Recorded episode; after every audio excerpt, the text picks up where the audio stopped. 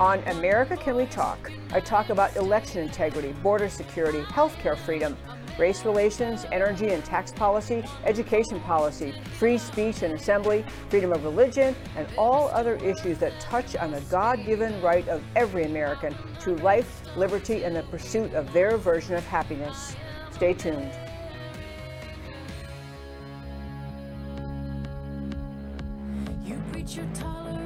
Lecture me. Is there no end to your own hypocrisy? Your God is power, you have no shame. Your only interest is political gain. You hide your eyes and refuse to listen. You play your game. Coming up next, America Can We Talk with your host, Debbie Georgatos.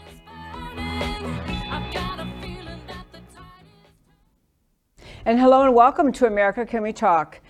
I'm very, very grateful you all tuned in today. Uh, I want to tell you that we're doing our Wednesday show kind of like a Thursday show. It's a unique show for us on a Wednesday. We do have one guest in studio, just like our Thursday shows, um, and an in studio audience. And we are very excited to let you know our guest today is Riley Gaines. And I think most of you are thinking, I know who that is, but in case you didn't or don't, uh, she is a, a young woman who was a very, very highly qualified uh, winning swimmer. She was at University of Kentucky. She uh, won five SEC titles, 12-time All-American swimmer.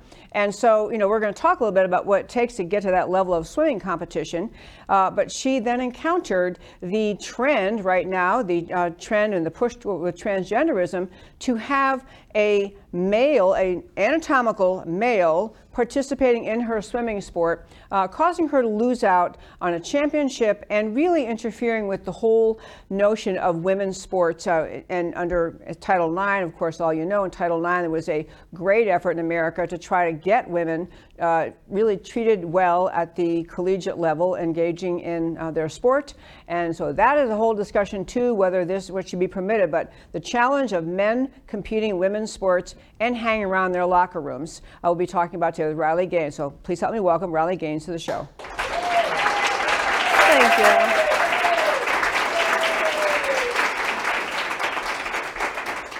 Well, people are excited. I'm telling you, I think people are excited about a young woman who is uh, passionate and clear in her thinking and wanting to speak up about something that many people around the country can hardly believe is happening. It just seems, in fact, earlier today you spoke at a luncheon. Someone made the comment about how, you know, it's just like a, a wave happened, and, and all of a sudden transgenderism is the is the biggest thing going. And so I think to hear someone speaking up in the informed, articulate, passionate way you are is just amazing. But I want to start with something going way back in your life. I know from, our, as I mentioned to you, one of our sons played college basketball. It takes an enormous commitment to get to the level of skill for anyone, in male or female, in any sport, that you would be, be able to uh, compete, able to be get, get end up with a scholarship, uh, play on a Division One school. So, tell us about how much of your life, how much swimming dominated your life from childhood. It dominated my entire life. Um, I started swimming when I was four years old. Um, your typical summer swim. Um, so I didn't really get more serious about it until I turned eight. Uh, when I turned eight, this is when I started swimming year round. And by the time I was 12, I was ranking in the top of the nation. Um, so from there, of course, it only gets harder. Middle school, high school, you're practicing before school, you go straight to school, you come home from school, go straight to practice, you come home from practice, you do your homework, you eat your dinner, you ice your shoulder, you go to bed, um, you wake up, you do it all again the next day. Um, and of course, it only gets worse once you're in college. I say worse, it only gets harder once you're in college because you're practicing six hours every day in the water. Um, and I want to mention swimming, you're, you're essentially starving yourself of oxygen. You're looking at the same black line at the bottom of the pool for hours every single day. Um, three of those six hours were before 8 a.m. at the collegiate level. So it's impossible to even put into words the amount of time, the dedication, the sacrifices you have to make to compete at that level. That being said, no one forced us to. No one was holding a gun to my a gun to my head saying you have to do this. But that's what we were willing to do because we set those goals. We, we had those dreams that we were willing to do whatever it took to achieve. Um, but in terms of the sacrifices you make, you don't get to go on vacations. Um, you don't get to go to prom. You don't get to have sleepovers with your friends. Um, in college, you don't get to come home for summer. You're there all summer long. You don't get to come home for Christmas. You don't get to come home for Thanksgiving. You get one week off in August each year. That is it. Um, the rest of the time, you're training. Uh, taking a day off and swimming is looked very, it- it's not looked well upon. Um, even if you're sick, I, the amount of times I swam through the flu, through strep throat, whatever that looked like. gosh. Um, because again, taking time off was never a good thing in the sport of swimming. I'm glad you mentioned the part about the impact on your social life because I think, you know, what we're going to talk about today and the uh, entry of anatomical males into women's sports, you know, it's a it is really something you st- you had to work so hard for so many years to get there and the sacrifice isn't just utter exhaustion every day, but it's really a, a change, a very different from the social life that most kids have in high school. I mean, the, as you mentioned, sleepovers and parties, just none of that happens to be dedicated to your sport. No, right. Even in college, um, we weren't allowed to. We had I was team captain my junior and senior year, and I had an implementation for our team where we weren't allowed to drink alcohol um, from October to March. So a lot of people, especially when you're in college, those are the days you're supposed to be able to go out and have fun. But that was not something that a championship team does. You don't get to, to I say you don't get to have fun. Swimming is fun in its own ways, but I think we can all agree that there is a good amount of suffering that comes with it. Um, but again, that's what you have to be willing to do. You don't get to um, not make these sacrifices, not to mention the amount of school we missed. Um, we missed weeks of school at a time traveling to these championship meets, and, and that's really taxing too. When you spend so much time in your sport, of course you want to excel in academics as well, but it's hard when you're missing weeks at a time and in college course college courses that are very fast paced um, to begin with. It's an amazing commitment. I mean, I'm, I'm glad you laid it out in that detail. You were talking earlier about the idea that when you are a competitor at the level you were, you become familiar with the names, at least, of other people in your age group who are also really high performing competitors. And I believe you were saying this was at one point in your life, and you can tell me when it was, you could see the national ranking. So you were three, so there was a, someone above you whose name you knew, and then there was someone's name you hadn't heard of before. So tell that story. Absolutely. This was my um, senior year at the University of Kentucky. I had made it my goal to win a national title. Um, the year prior, my junior year, I finished seventh in the country, and I, I knew I could do better. Um, and I was right on pace to do so. The about middle of our season, middle of my senior season, which was about about November of 2021, I was ranked third in the country, um, behind one amazing female athlete who I knew very well because just like you mentioned, we've grown up swimming against each other. Um, your top tier athletes, regardless of where you compete in the country, regardless of which university you go to, you know of each other. And if you don't know each other personally, you, you know the names of one another because swimming is a sport where typically at that level, um, you've been relevant uh, since you were young. Um, it's not a sport you can just jump into your senior year of high school and excel in typically. Um, so I knew the girl who was ranked in second, one place above me, very well. But the person who was ranked in first, um, I had never heard of before. And as I mentioned, this was very bizarre. And so there was a lot of red flags at the time. Um, and of, of course, this is the first time I became aware of a swimmer named Lia Thomas. But there was a lot of red flags. One of which this was a senior, which I mentioned is bizarre. You don't just come out of nowhere senior year. Two, the swimmer was from the University of Pennsylvania, which is not historically a school that produces fast swimmers. Three, this person was trailing the country by seconds, which in swimming, even one second, that's a lot. This is a sport that's measured down to the hundredth of a second. So to have one person beating the entire rest of the country by multiple seconds, that's an anomaly. Um, and kind of the last red flag was this this person, and for what I thought at the time, this girl was ranked first in the 100 freestyle, which is a sprint event, and everything in between, all of the freestyle events in between until the mile, which is long distance.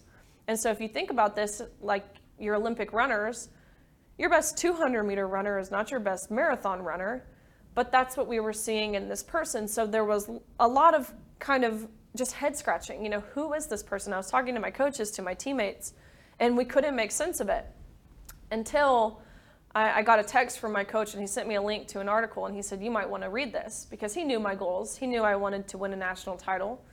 And so I'm reading this article and very briefly, in a blip of a sentence, as if we were supposed to just skip right over it. Um, this article discloses Lia Thomas was formerly Will Thomas and swam three years on the men's team at University of Pennsylvania before deciding to switch to the women's team, and then continued on, um, as, again as if we were supposed to breeze right past it. And so I read this, and I read it again, and of course I was shocked. I, I was baffled by this information. I thought this was so far fetched. I thought this would never happen, especially in college at, at the D1 level. I thought we knew men and women were different. Um, but there was a sense of relief when I read this article because it made all of those red flags kind of make sense. And so I was able to look up who Will Thomas was because I was curious. Was this someone who went from ranking first to now continuing to rank first? Um, which is, of course, not what we saw. This was a mediocre male at best, ranking 462nd in the nation among the men um, the year prior, to now, of course, as I mentioned, dominating among the women. And that's why I say I was relieved, because I thought the NCAA would see it exactly how I saw it, exactly how anyone with a brain and common sense would see it. But that's not how the NCAA saw it. Um, they saw absolutely nothing wrong with allowing Lia Thomas, who was formerly Will Thomas, to swim with the women.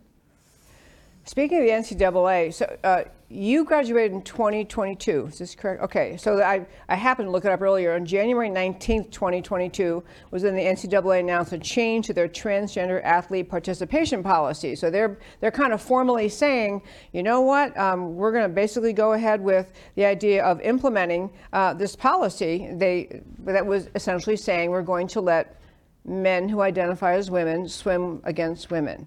Okay, so you're in your senior year. We're, we're, jumping over amazing accomplishments in your life. Prior, just very quickly, in college, you had won numerous swimming competitions. Obviously, you're ranked uh, as you were. You had won, like I mentioned earlier, a 12 all-time All-American swimmer, five SEC titles. I mean, did you have an event that was your thing, or many events you compete in? Um, I swam freestyle and butterfly. Um, my best event was probably the 200 butterfly. Um, I'm the Southeastern Conference record holder. Um, I'm one of the fastest Americans of all time in the event. I have very big shoulders under this shirt. um, I qualified. I was the one of the youngest to qualify for the Olympic trials in 2016. Uh, I was only 15 years old. I qualified again in 2020, which COVID happened, and so that took place in 2021. Um, so I have done a lot of things in my career that I was very proud of, things that I know wouldn't have been possible without the women's sporting category. Um, so I do feel as if, in a sense, which I don't look at myself in any way as any kind of victim.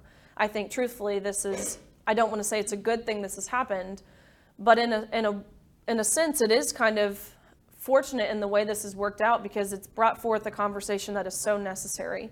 Um, but I do feel as if a lot of my accomplishments and achievements, even outside of just athletics, um, I was the SEC Scholar Athlete of the Year, I was the SEC Community Service Leader of the Year. So, a lot of things that I was very passionate about, I excelled in. And I feel as if that's kind of been um, overlooked. But if there is one thing that I'm okay with it being overlooked for, it's for fighting for women and girls.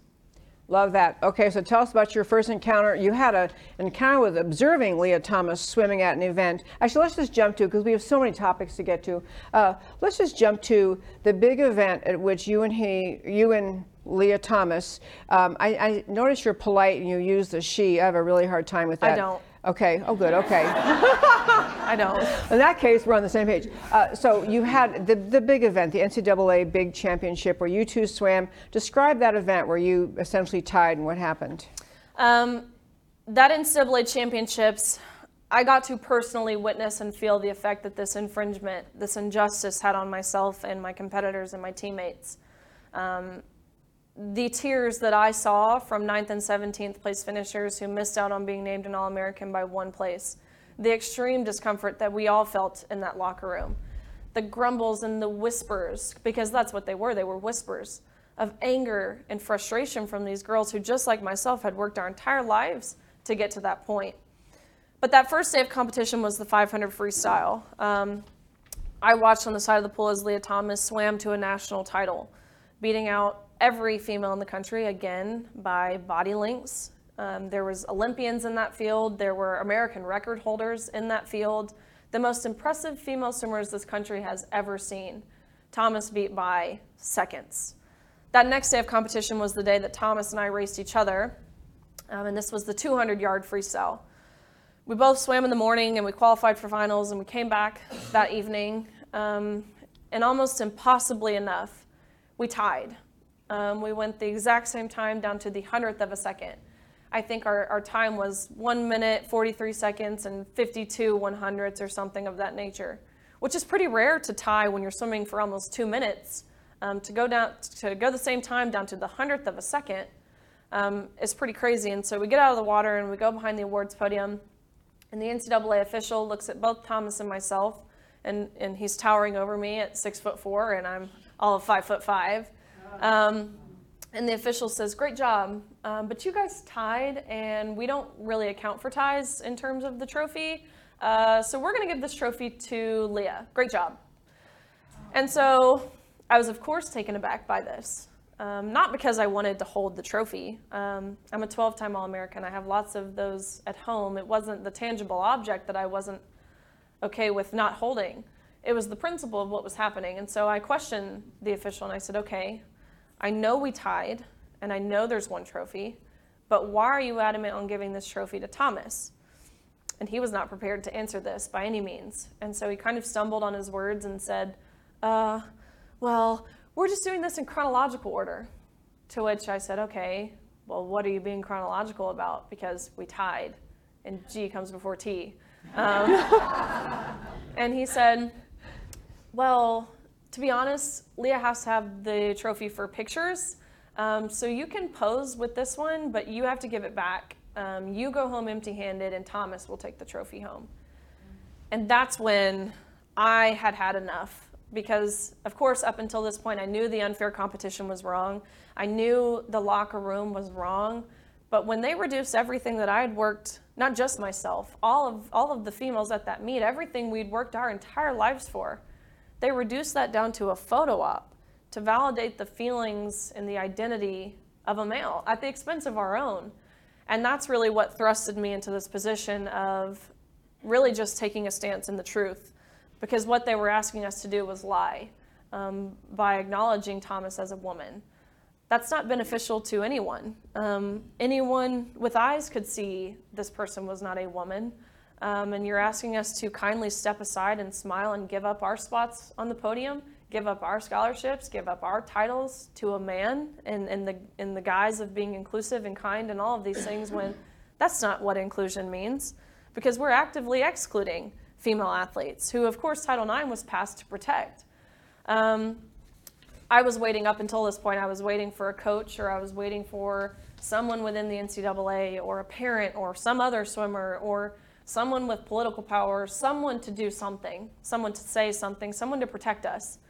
But then it kind of hit me once I saw that's not what we were seeing. It kind of hit me that if we as female athletes weren't willing to stick up for ourselves, we can't expect someone else to stick up for us. And, and that's what really thrusted me into the position that I'm in now. And this was spring of your senior year. Correct. This was my last meet ever. Oh, gracious. Okay, so I do want to turn to what the school, the reaction of coaches, the administration. Did anyone express to you agreement that this is ridiculous and unfair? Privately, everyone did.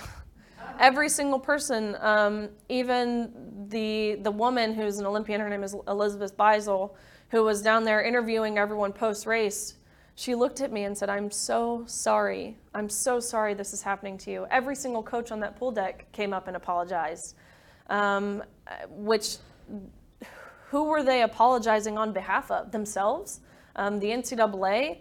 Um, it kind of blew my mind that so many people, swimmers, coaches, parents, were saying, I'm sorry. I'm sorry you have to deal with this. Um, and now I constantly get thank you.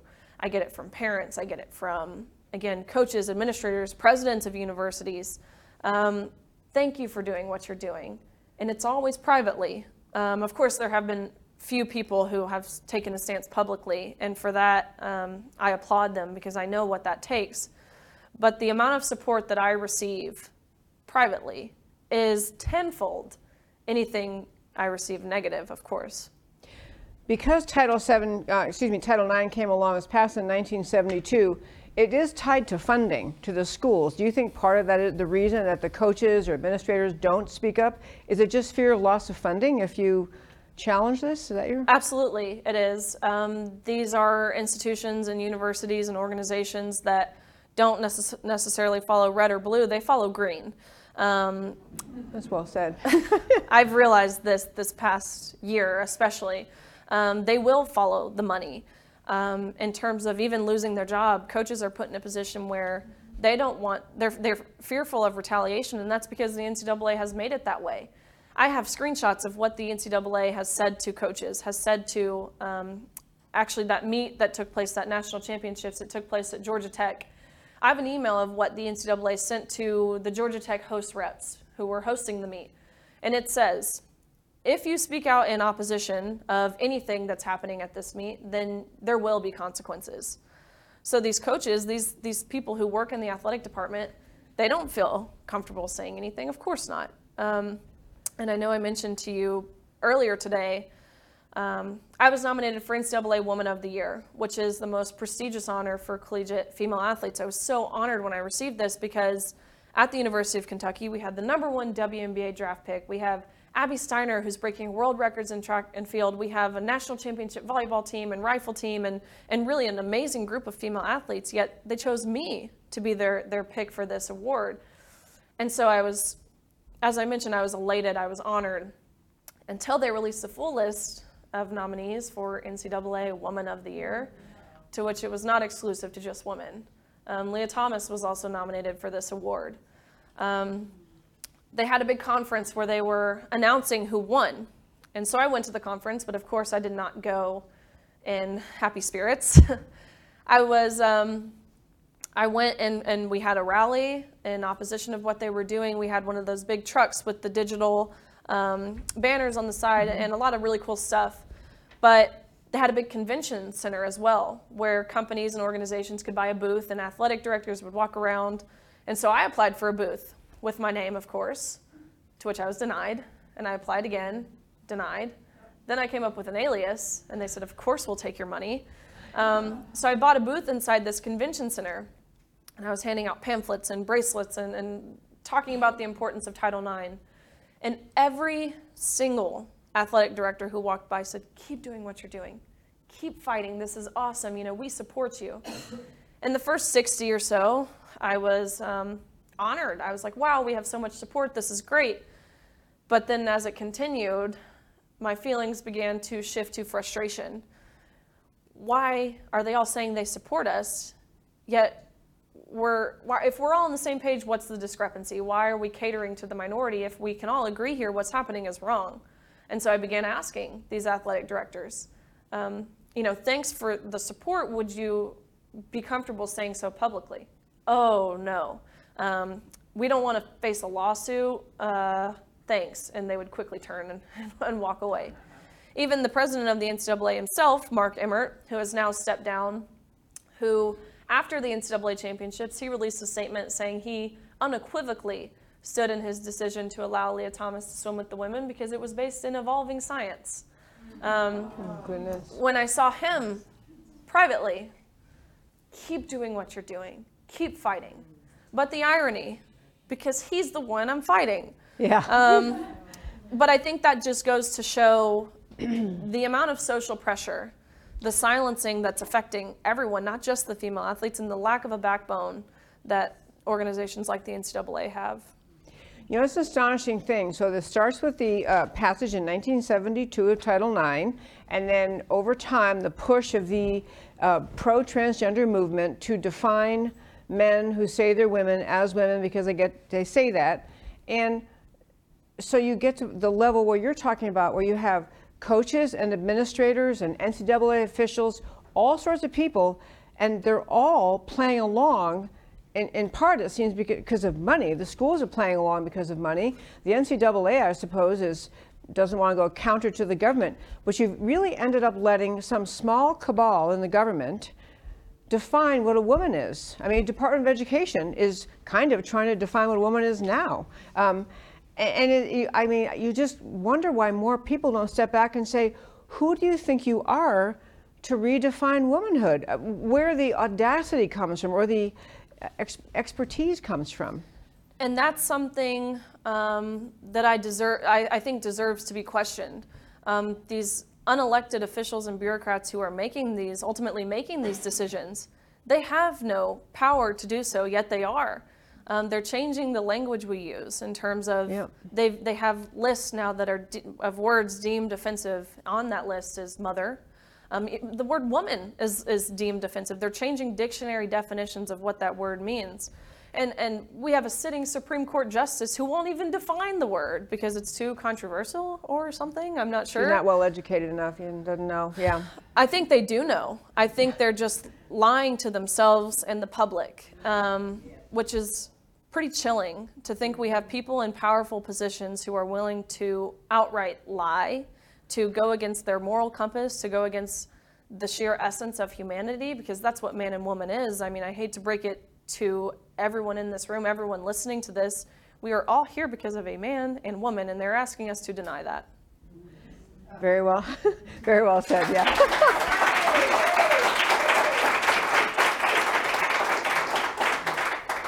So, ways to fight this. We talked a minute ago, and it is still ongoing in Washington right now as we speak. Uh, Title IX since 1972, which actually many women celebrated when it came along. You know, the idea that women athletes should have essentially the capacity to go to go forward and compete at colleges. Colleges shouldn't discriminate. I mean, great, great um, standards that were being taken. But at this point, the White House, the bureaucrats are trying to to simply redefine the word in uh, in in, in, this federal law in Title IX, it's been around since 1972, redefine it to say woman is basically anyone who claims that's their gender identity. And actually, you mentioned earlier, is you should just tell people the comment period is open for people to respond to that. You want to quickly address yes, that? Um, the comment period for this Title IX rewrite and what this is. Um, of course, as she mentioned, Title IX is a federal civil rights law that is supposed to prevent discrimination on the basis of sex among college campuses and universities. What they're trying to do is rewrite it to where there will no longer be discrimination on the basis of gender identity. So, what this means is men would be able to live in dorm rooms with women Men could join sororities. Men would have full access to bathrooms, locker rooms, changing spaces. Men could take academic and athletic scholarships away from women. And there's nothing you can do about it.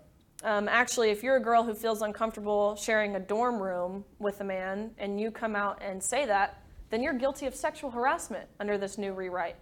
If you misgender a trans identifying individual, then you are you're guilty. Um, not the person who's parading around in your locker room exposing opposite genitalia, that's not sexual harassment. But if you dare call that person a he after seeing his male parts, then you are committing sexual harassment.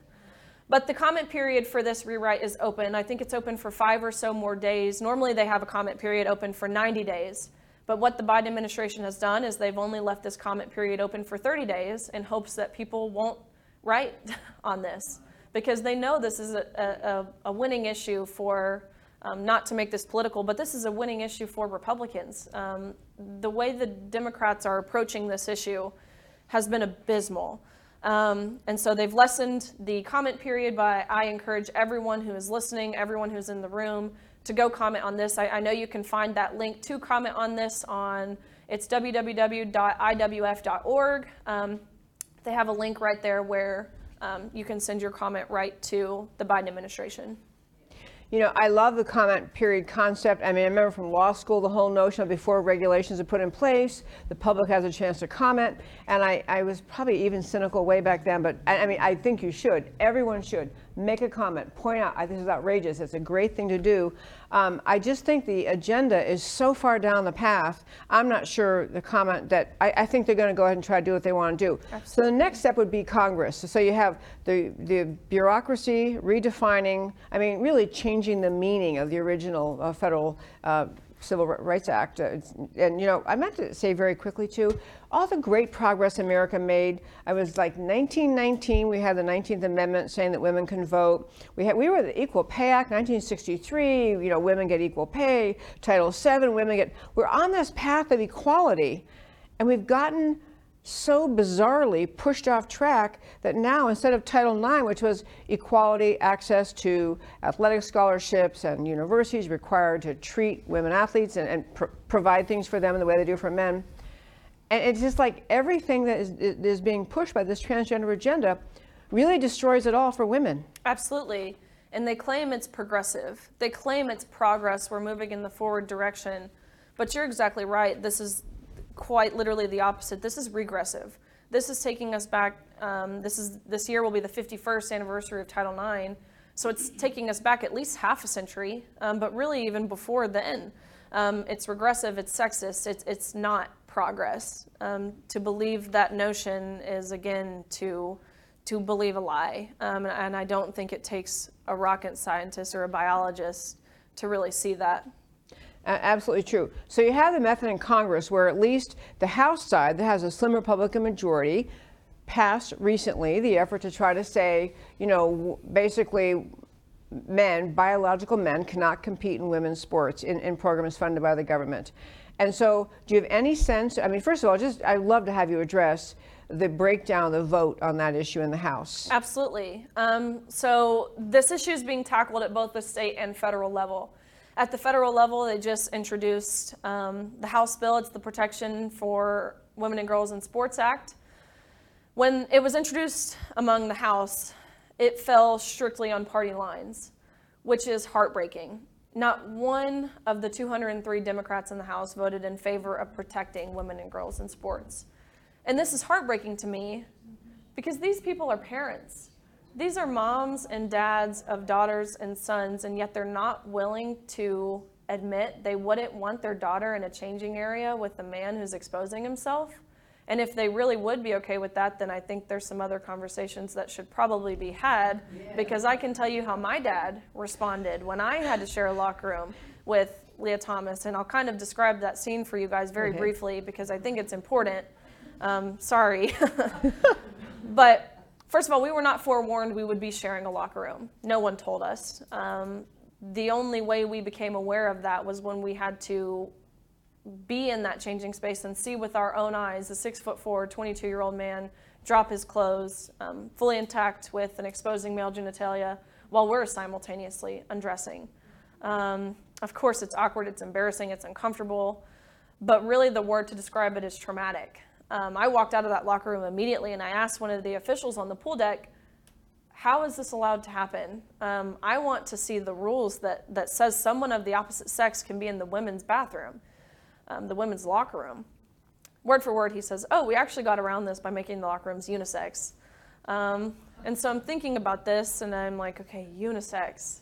So any man could have walked into our locker room, any coach, any parent, any official, any pervert who wanted to could have and been able to. Um, so that's what that looked like, and that's the approach they're taking. But it, back to the what's being done about it at the federal level, not one Democrat voting in favor of this. Up until this point, I thought legislation was the quickest way, of course, to make change, is you create laws. Um, that's what the judicial system is, is in place to do, make change. But once I saw this, once I saw that this was something that was so polarizing that it fell strictly on party lines, I realized that's not how change is going to be made. Um, how change is going to be made, and, and for the longest time, I rejected this notion of women boycotting because I thought women shouldn't have to boycott. Women shouldn't have to sacrifice anything to play their sport. Um, you know, and, and when I had the opportunity to do so, I thought, absolutely not, I'm not. I, I'm, I'm swimming. I've worked my entire life for this. That's what I'm doing.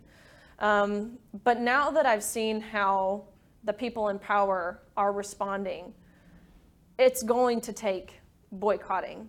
It's an effective way to make change. And again, I, I hate that, and it is easier said than done. But it would be so powerful to see eight lanes of swimming or track and field or whatever that looks like, and all seven girls step down. Um, that's how you send a message. That's how you send a message. That's an effective way. I mean, look, uh, you can you can see through history that boycotts are an effective way to make change. Um, and again, I, I hate that it's come to this point, but I do think that's an adequate way to move forward. I love it too. And I can imagine, I think your initial reaction of thinking, why should women have to miss out on one swim meet or one anything just because we're being forced to deal with this? But for the long term, if women can bring about change because they simply they, they won't swim and so you know let lia thomas swim by himself just in the pool and, and everyone's just standing there same with many other sports it's not just the visual that would be really powerful i think people would realize these women aren't putting up with this but also put pressure on the coaches on the schools to say we you know university of kentucky and everybody else we're going back to congress saying you've got to fix this because otherwise our sports programs fall apart Absolutely. Um, the integrity of sport lies in a sense of fairness. Um, and, and that being said, there of course are different levels of talent. There are different advantages one might possess, but the performance gap between someone who has 20 times the testosterone of that of a woman is almost unanimously across the board, regardless of sport, regardless of distance you're competing, is 10 to 12 percent, and that's a huge margin. If you're swimming a two minute race and you have someone who's 12% faster than you, yet I'm doing everything I can to shave merely a few one hundredths of a second off my time, of course that's wrong and of course that's unfair. And so, absolutely, I agree with you. Yeah, I just, as I say, I, I guess I'm a visual learner. I just think that'd be a visual lesson for most of America. Um, I did tell, oh, actually, I have a few more minutes before I get to that. So, the other thing I've been really, I think is an interesting shift in America. It was really mostly the left that pushed a lot of changes uh, that originally got us around to having Title VII and no discrimination in the, in the workforce on race, ethnicity, national origin, et cetera. It was a great thing to have that law passed, Title VII.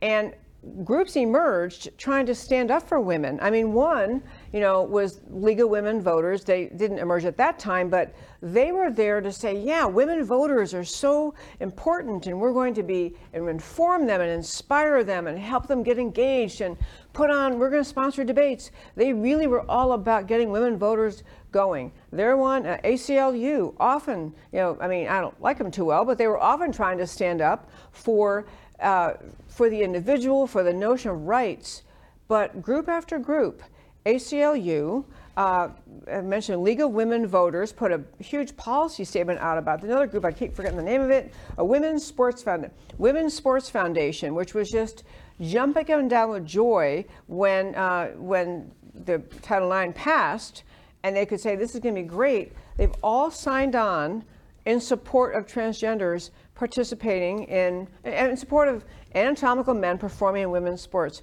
What do you think accounts for that? And I don't just crystal ball question, but what accounts for that? I think you're exactly right. The irony almost, it's almost comical to see people who once embraced the original feminist movement of the 90s and, and the pink hats and, and what that stood for was embracing and recognizing and empowering and celebrating women based off of their own uniqueness from men. That's what the whole movement was about. Um, and of course, the left was a party that embraced this. We're seeing these same groups undermine everything they once fought for. Uh, even Billie Jean King, who is, we have Billie Jean King to accredit Title IX to. Um, she was a crusader for women's sports. She's now, after everything she's done for women, actively fighting for male inclusion in women's sports and women's spaces. It doesn't make sense, and that's why I say it's ironic because, again, anyone should be able to see this and see how the double standard of what they're doing and what they're fighting for and how this takes away from what they fought their entire eh, right megan rapinoe brittney griner um, sue bird these are female athletes i mean megan rapinoe the way she fought for equal pay for women um, was i again i don't know if i like her as a person that much either and everyone who at the international olympic committee and everyone who knows her personally says she's awful but um, she was someone who fought relentlessly for women. Um, to now see her, of course, she's done playing. She's at the end of her career. She doesn't have a daughter to defend. seeing her and a group of other athletes, I think there were 36 who signed on to the letter she created and sent to Congress, undermine their fight is just heartbreaking um, to see someone so athletically successful um, do what she's doing is is heartbreaking. It is. I will tell you, this may be not the same letter you're referring to, but there was one, uh, Megan Rapinoe or Pino, whatever it is, Billie Jean King. They actually got 174 other female athletes to sign some brief supporting trans women in sports. And the reason I'm raising that is I do think, you know, when you're when you're growing up or when and you know, moms or grandmas, and you're teaching your grandchildren, you teach them don't get pushed around by the crowd. Think for yourself. Don't get, you know, if they jump off the cliff, you're going to, I mean, you teach your kids to think for themselves and not to give in to the pressure of, of groupthink or whatever you call it when they're kids. That's what this strikes me as. It is not permissible in polite society in America to say, but he's really a guy. I mean, th- this guy is a guy and he's got to play in the guy sports. It's like they've made it impermissible to say something true and it's easier to go along with a lie than to use your own common sense and speak truth. Absolutely. Um, this is just like any George Orwell dystopian novel that we've all read in middle school or high school history or whatever class it was. Um, they're trying to make us say 2 plus 2 is 5. But we know 2 plus 2 is not 5. But we see the direction this is leading us in terms of the denying objective truth, in terms of the silencing anyone who disagrees from this groupthink in terms of the changing of the language we use, there's other pieces of this that don't directly relate to sports, but they want to take away the guns. There's a lot of pieces of this puzzle that point directly to Marxism. Um, yeah. And where this room knows, yeah. and we're actively step by step, one foot in front of the other, we're leading ourselves in this direction. Um, and again, I it's been a year since all of this has really happened and I've been impacted by this, but in this past year I've been able to step back and really see that for what it is. And I wish more people would. All you have to do is open a history book and, and we can see how that turns out for other civilizations who, who take this approach. I mean, they want us to, the breakdown of faith, the breakdown of families, the breakdown of our freedoms, it's, it's painfully obvious what's happening here. We just need more people to see it we are declining at the fate of our own hands, which is really, really chilling.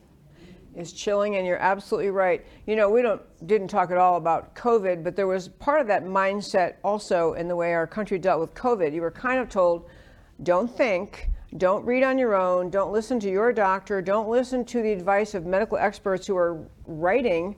You're being told this is what you must think and how you must act and what you must do. And many people early on recognized, I don't know if you did in COVID at all, but that, oh, that notion that, yeah, the notion that we don't want you to think, and we're trying to establish as a societal norm in America, all you peasants out there, you don't think, you just get told. Well, let me tell you from an athlete's perspective during this COVID time, um, they tried to bully you into getting the vaccine, into um, again, not thinking, here, you have to get this if you want to play. To which I said, no. Um, you can't force me. I've always been stubborn. Um, my mom, my mom and dad didn't appreciate it when I was younger, but they do now. Um, but I said no. Um, you can't make me do something that I don't feel comfortable doing. They said if you don't, we will make your life pretty miserable. I said, wait, who fun. said that? The school? The university. Um, I had to get tested every single week, um, and of course they make it at 5 a.m. Um, you have to go get tested. You have to. I had to wear a mask until my completion of my senior year in the weight room. Um, if, as soon as you're done swimming, you have to put a mask on. Oh my which gosh! The chlorine, and you didn't right. if you got the shot. You yeah, didn't. no. Um, it was. They tried to. They told me if I didn't, I wouldn't be able to travel. Um, but I knew I was one of my university's best swimmers, and I said, okay, have fun. to which they said, of course you can travel. Um, but they tried to bully you. And so this has been stemming for a while, and I didn't see the correlation at the time um, to the bigger picture. But now I really, really do. Um, and as I mentioned, if you just take the politics out of it and look at this objectively, it's easy to see. Absolutely is. You know, I told our audience members in the email inviting them that they could submit questions, and I have them. Um, and I'm going to read one of them in just a minute. But you mentioned uh, something a moment ago about being in the locker room and having uh, Will Thomas come in with his and, and, and you know disrobe. You mentioned two things. One was that it was really unannounced to you, but the other one was, you know, it was uh, it is a it's hard enough, I think, for women, or I didn't like locker rooms. It's hard enough for women Totally. changing in front of each other, but to have a guy there, I mean, did it upset everybody or just you? Absolutely everyone. Um, this locker room is a place of buzzing and chatter, and you get to see your friends from all over the country who you haven't seen all year. And so um, I was I was changing into my suit, and I had my back turned, and there's lots of talking. It's very loud, and all of a sudden it gets dead silent. And that's when I turned around and I saw Lia Thomas, and the discomfort, the inherent need to cover yourself when a male walks in. Every girl immediately shied away and turned into the corner and, covered themselves. Um, and of course, I had conversations with my teammates, with other competitors, with coaches, with parents. There was not a conversation I had with anyone who said, you know, it, it's okay, you know, we're just sharing a locker room. No one said that. Every single person I talked with felt the exact same way I do. Um, and of course, it, it kind of feels as if I've been this lone voice, this lone face, um, really fighting for this, but I'm speaking for so many more than just myself. Um, in regards to the silencing, and I, I, it's terrible what these girls went through. Um, I will say at my university, um, especially within the athletic department, the academia side is a little different, but within the athletic department, everyone supported me.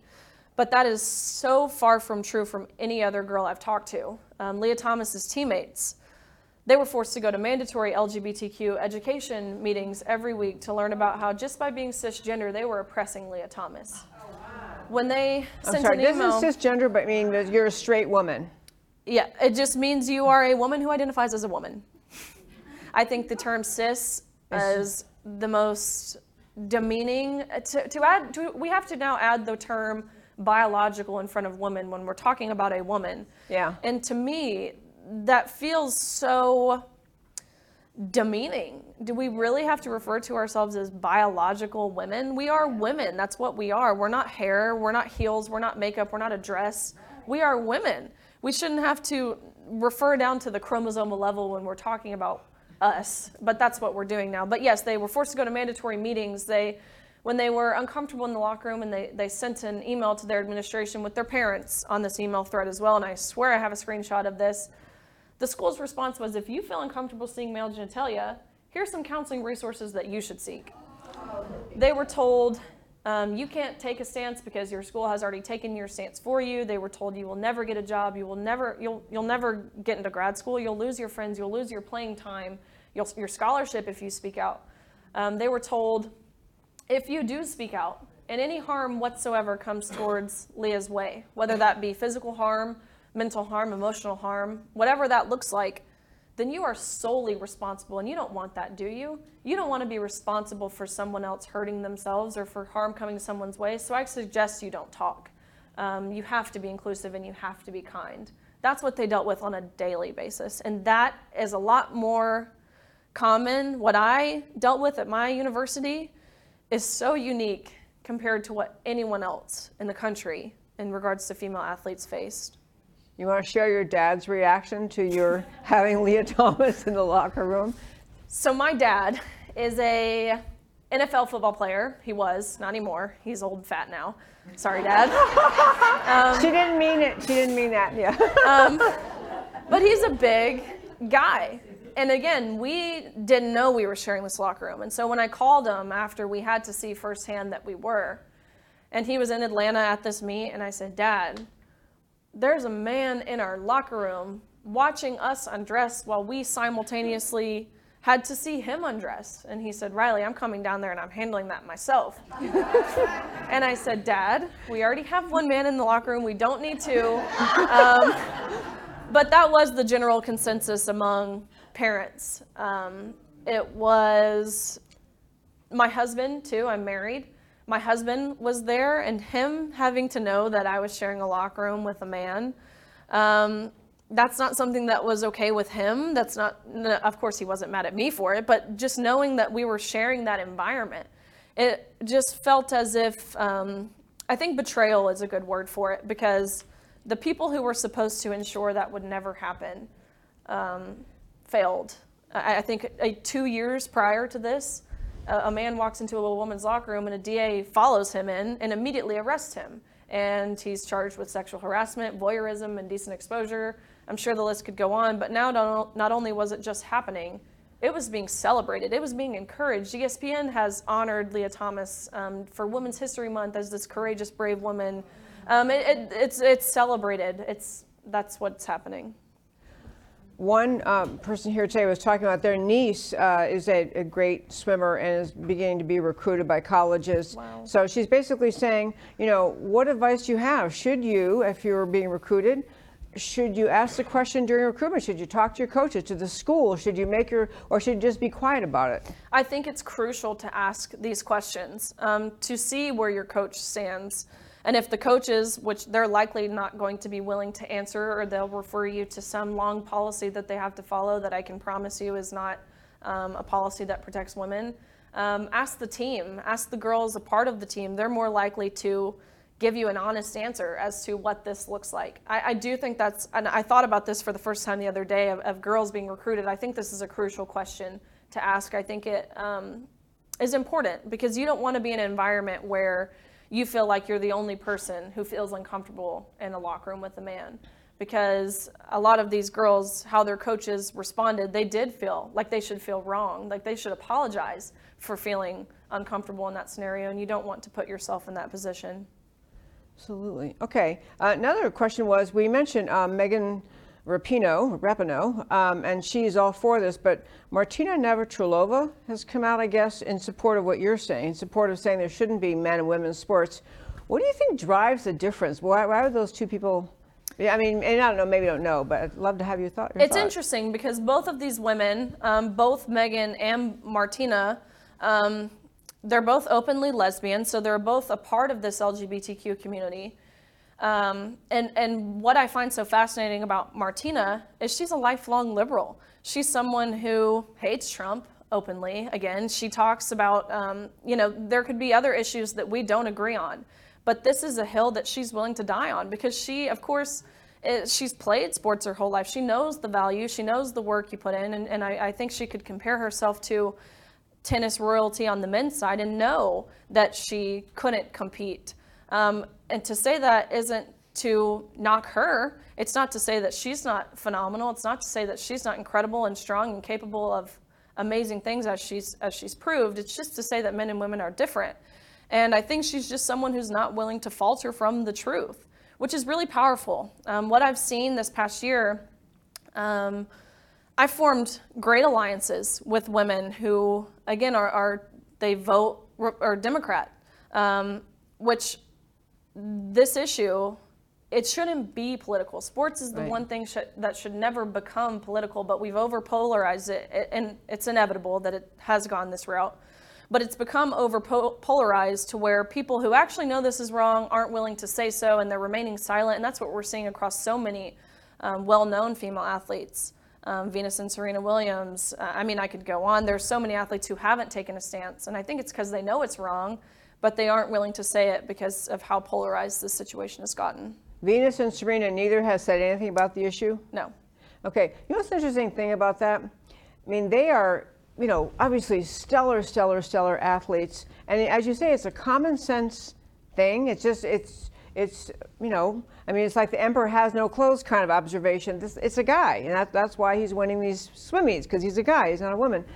You would think those kind of things. The more you speak up, and the more other people like you speak up, it should cause, it should give courage to other people. You would think Martina, uh, I mean, excuse me, you would think that the uh, Venus and, and Serena would end up thinking, man, if this young lady who's 23 or 24, however old you are, you're you know, a young woman, can speak up, maybe I, I mean, I think you're going to encourage people like them, and they may actually find the courage to say, well, she can say it, and she's taking all these bullets for the on the issue. We should speak up too. Totally. I, I definitely agree. Courage begets courage. And that being said, there's strength in numbers. Um, I think as more and more people are emboldened and empowered um, to be willing to ruffle feathers and step on toes and take a stance in, in common sense, I think more and more people will will see that and follow suit, um, which is is great. I, I, think we're getting there. I think the tides are starting to turn. Um, just as Megan Rapinoe had a letter that had 36 other athletes on it sent to Congress, I created a letter and was able to get um, 72 Olympians, um, world record holders, people who have accomplished amazing things to sign on to a letter and send it to Congress. And, I, I, I, think that goes to show that more people um, are willing to admit this is wrong. It might just take some time. I did not know you did that letter. I love that. 72 other, all women or? All women. All yep. women who have played at the collegiate level or higher. Um, there were about 40 or so Olympians on this list who have won gold medals. Um, there are women who have world records on this list in, in various sports, um, all, all, sports. Uh, it's really phenomenal. It is phenomenal. I will say I do want to let you talk a little bit about the Independent Women's Forum, Independent Women's Network, and, and your uh, and you're speaking around the country uh, on these issues, which I'm just so grateful for. It's just a, a, great thing. But one last thing about the common sense nature of it all. I, I, I think about these issues so often. When you are elected to Congress or a state legislature, your House or Senate, whether it's state level or U.S. government, you're holding yourself out as someone who is principled who is intelligent, who will stand, I mean, impliedly will stand up for truth. It is breathtaking to me that so many on the state and federal level, I mean, this issue is not, as you, you've said several times, is not complicated. How they are willing to just play along with this facade, this hoax, the entire transgender, I'm really a girl because I say I am, hoax. You, and it shouldn't take letters from you and other no. athletes. It should just be no matter how many people come in and tell them we want you to support men's and women's sports, that they should be able to say, I'm not going to do that. That's crazy. I mean, just I hope that the pressure makes them makes them feel almost embarrassed for standing up with what the what this entire transgender movement is trying to say. Absolutely. I um, I mentioned this to you previously too, but I think there's this constant cycle of hard times create strong men, strong men create good times, good times create weak men, weak men create hard times. And that repeats itself and then that's evident throughout history as well. And i think we're in this the phase right now of weak men create hard times. Um, we can only hope that means hard times will create strong men. Um, so parents teach your sons masculinity and be willing to defend your daughters um, but i think that's what they are i think these are weak men um, and, and women especially in terms of congress um, it's they're just weak. They have no backbone. They're cowards. Yeah. They are weak, and actually, I didn't earlier uh, today did not hear you mention Marxism as, as an underlying ideology, but that is a huge part of it too. J- just the, the entire movement kind of sweep the country and remove um, well, the courage of people and the the common decency, common sense of people just to speak truth and see it and say it. And, and totally. it's a bullying thing. It is. And I think the other underlying um, kind of root here, I'm a Christian. Um, I really think this is spiritual warfare. Um, it's no longer right versus wrong or good versus bad. This is really moral versus evil, and it's light versus dark. And yep. Um, the Bible prophesizes that this happens and it tells us we're on the winning side. But just how long do we have to endure this? How many girls have to be injured in their sport? How many girls have to be exploited in the locker room? How many girls have to give up their opportunities? Um, and that's that's why I'm fighting this, and I encourage everyone else to fight this. Love it. I was going to ask you why you feel so strongly fighting it, but you really just answered that in the last minute we have. I'd love to have you tell us. So you are a spokesperson for, in, um, which is it? Independent Women's, Women's Forum. Forum for the forum. Okay, we'll quickly talk about that. They're a phenomenal group that um, really tackles issues that affect women. Um, this they approach every issue conservative-minded, and and they're phenomenal. Um, when all of this started, I was traveling state to state on my own dime, trying to get in front of state legislature, and, they really kind of scooped me up and, and helped me, provided me with the resources in terms of helping me write testimonies, helping me know where to be and how to navigate this realm because it's extremely difficult to navigate when you have no idea what you're doing, which I admittedly do not. Um, so they're phenomenal. Their website is www.iwf.org. Right now, they're actually helping um, the University of Wyoming girls who are actively in a lawsuit um, with their. They're a part of Kappa Kappa Gamma. They are. Um, it's a group of 11 girls. They are suing their sorority because they've now let a man into the sorority. He is living in their sorority house. Um, a lot of the details of this are really explicit and really um, Revolting. revolting, revolting. um, but they're doing a phenomenal job in helping them as well. So they're a great group to be a part of. Yeah, it, yeah, they really are. Independent Women's Forum, Independent Women's Voice. I mean, they are just great groups that have had experts from that organization many times in this show. They're really phenomenal, speaking up for women.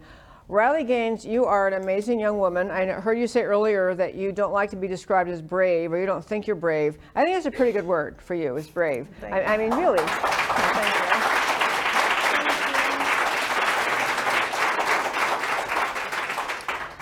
I thank you so much for joining me today. This has been a, just an eye-opening, and um, you're, you're just an impressive young woman who's just going to speak truth, and that's all you're doing. You're just speaking truth. Absolutely. And it's absolutely wonderful. I thank you so much for joining me today. Thank you for all you're doing. You are really helping many women going forward in America, future generations of Americans. Well, really, by taking you, your stand. Thank you, thank you. I appreciate it. Thank you.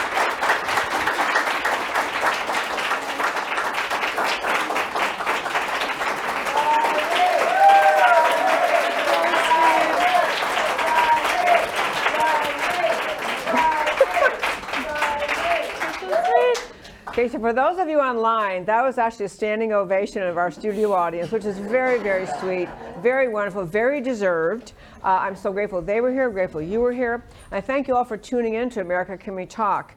Uh, tomorrow we have our real Thursday show. This was a Thursday show on a Wednesday today. Tomorrow a real uh, show with Sherronna Bishop, who is just also a national figure, an amazingly brave woman who is standing up for election integrity to the point that she had the FBI break down her front door for doing nothing wrong. So she is going to be a great guest also. I want to thank you. So tune in tomorrow at 3 p.m. And as I always say at the end of every show, I thank you so very much for tuning in to America Can We Talk. My name is Debbie Georgatos. The website is americacanwetalk.org. Thank you for tuning in every Monday through Thursday at 3 p.m. Central Time to America Can We Talk, where I always talk truth about America because America matters. And I will talk to you next time.